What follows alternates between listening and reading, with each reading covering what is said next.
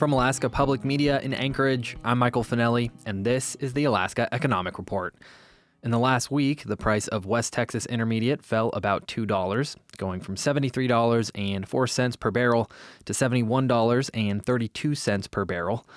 Alaska North Slope crude was also down, going from $79.64 per barrel to $77.85 per barrel.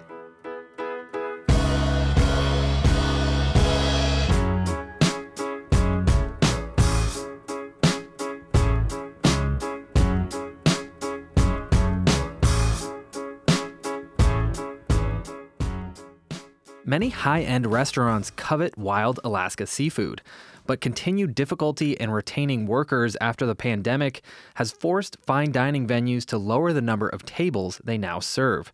As a result, some seafood processors say that's reducing the profit they've relied on. KDLG's Christina McDermott has the story. 6-7, an upscale restaurant located in Seattle's historic Edgewater Hotel, serves Northwest cuisine with a focus on fresh seafood. They source some of that from Alaska's fisheries, which provide more than half of the country's wild-caught seafood.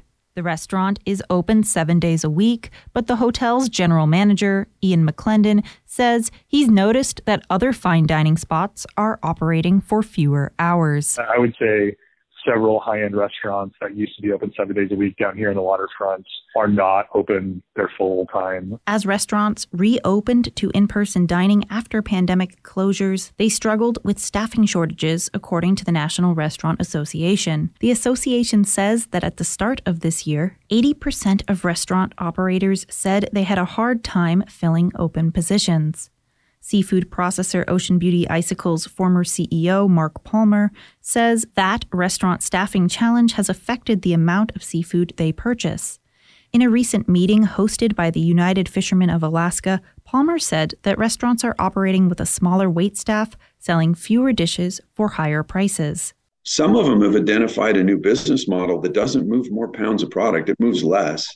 And they're just as profitable. Palmer said that many processors have traditionally depended on the sales to fine dining restaurants like 6-7 to help turn a profit.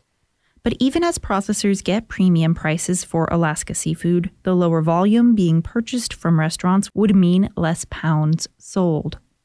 University of Alaska Emeritus Professor of Economics Gunnar Knapp has studied fisheries for decades. He says restaurants have adapted to having fewer workers by catering to this smaller clientele. And he says grocery and fish markets are also changing what and how much they buy to adjust to having fewer workers. On the retail side, they're trying to do less that involves labor, okay? And this can affect the mix of products they want to buy and have to stock and so on. These changes, Knapp says, come as many processors are contending with a shifting international market.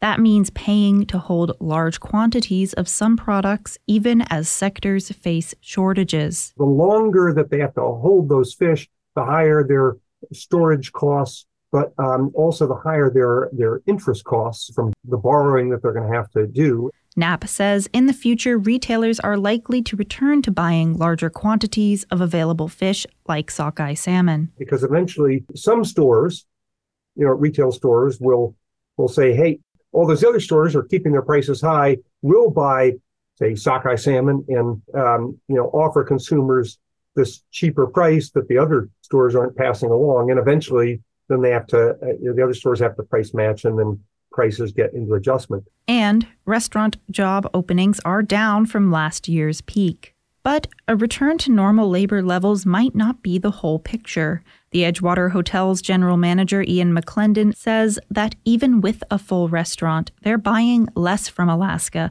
because of continuing supply line constraints and, in some instances, like with crab, a lack of availability. We've never had this many seafood vendors that we've had in the past. So we're having to find more people. It's harder for us to find product than it used to be before the pandemic. Some processors, such as Palmer, have called for legislative change to help address some of the challenges the industry is facing. That could include involving the USDA or providing low-interest financing solutions. For now, processors and their clients will have to continue to grapple with the challenges of labor shortages and a fluctuating market. In Dillingham, I'm Christina McDermott. This is the Alaska Economic Report.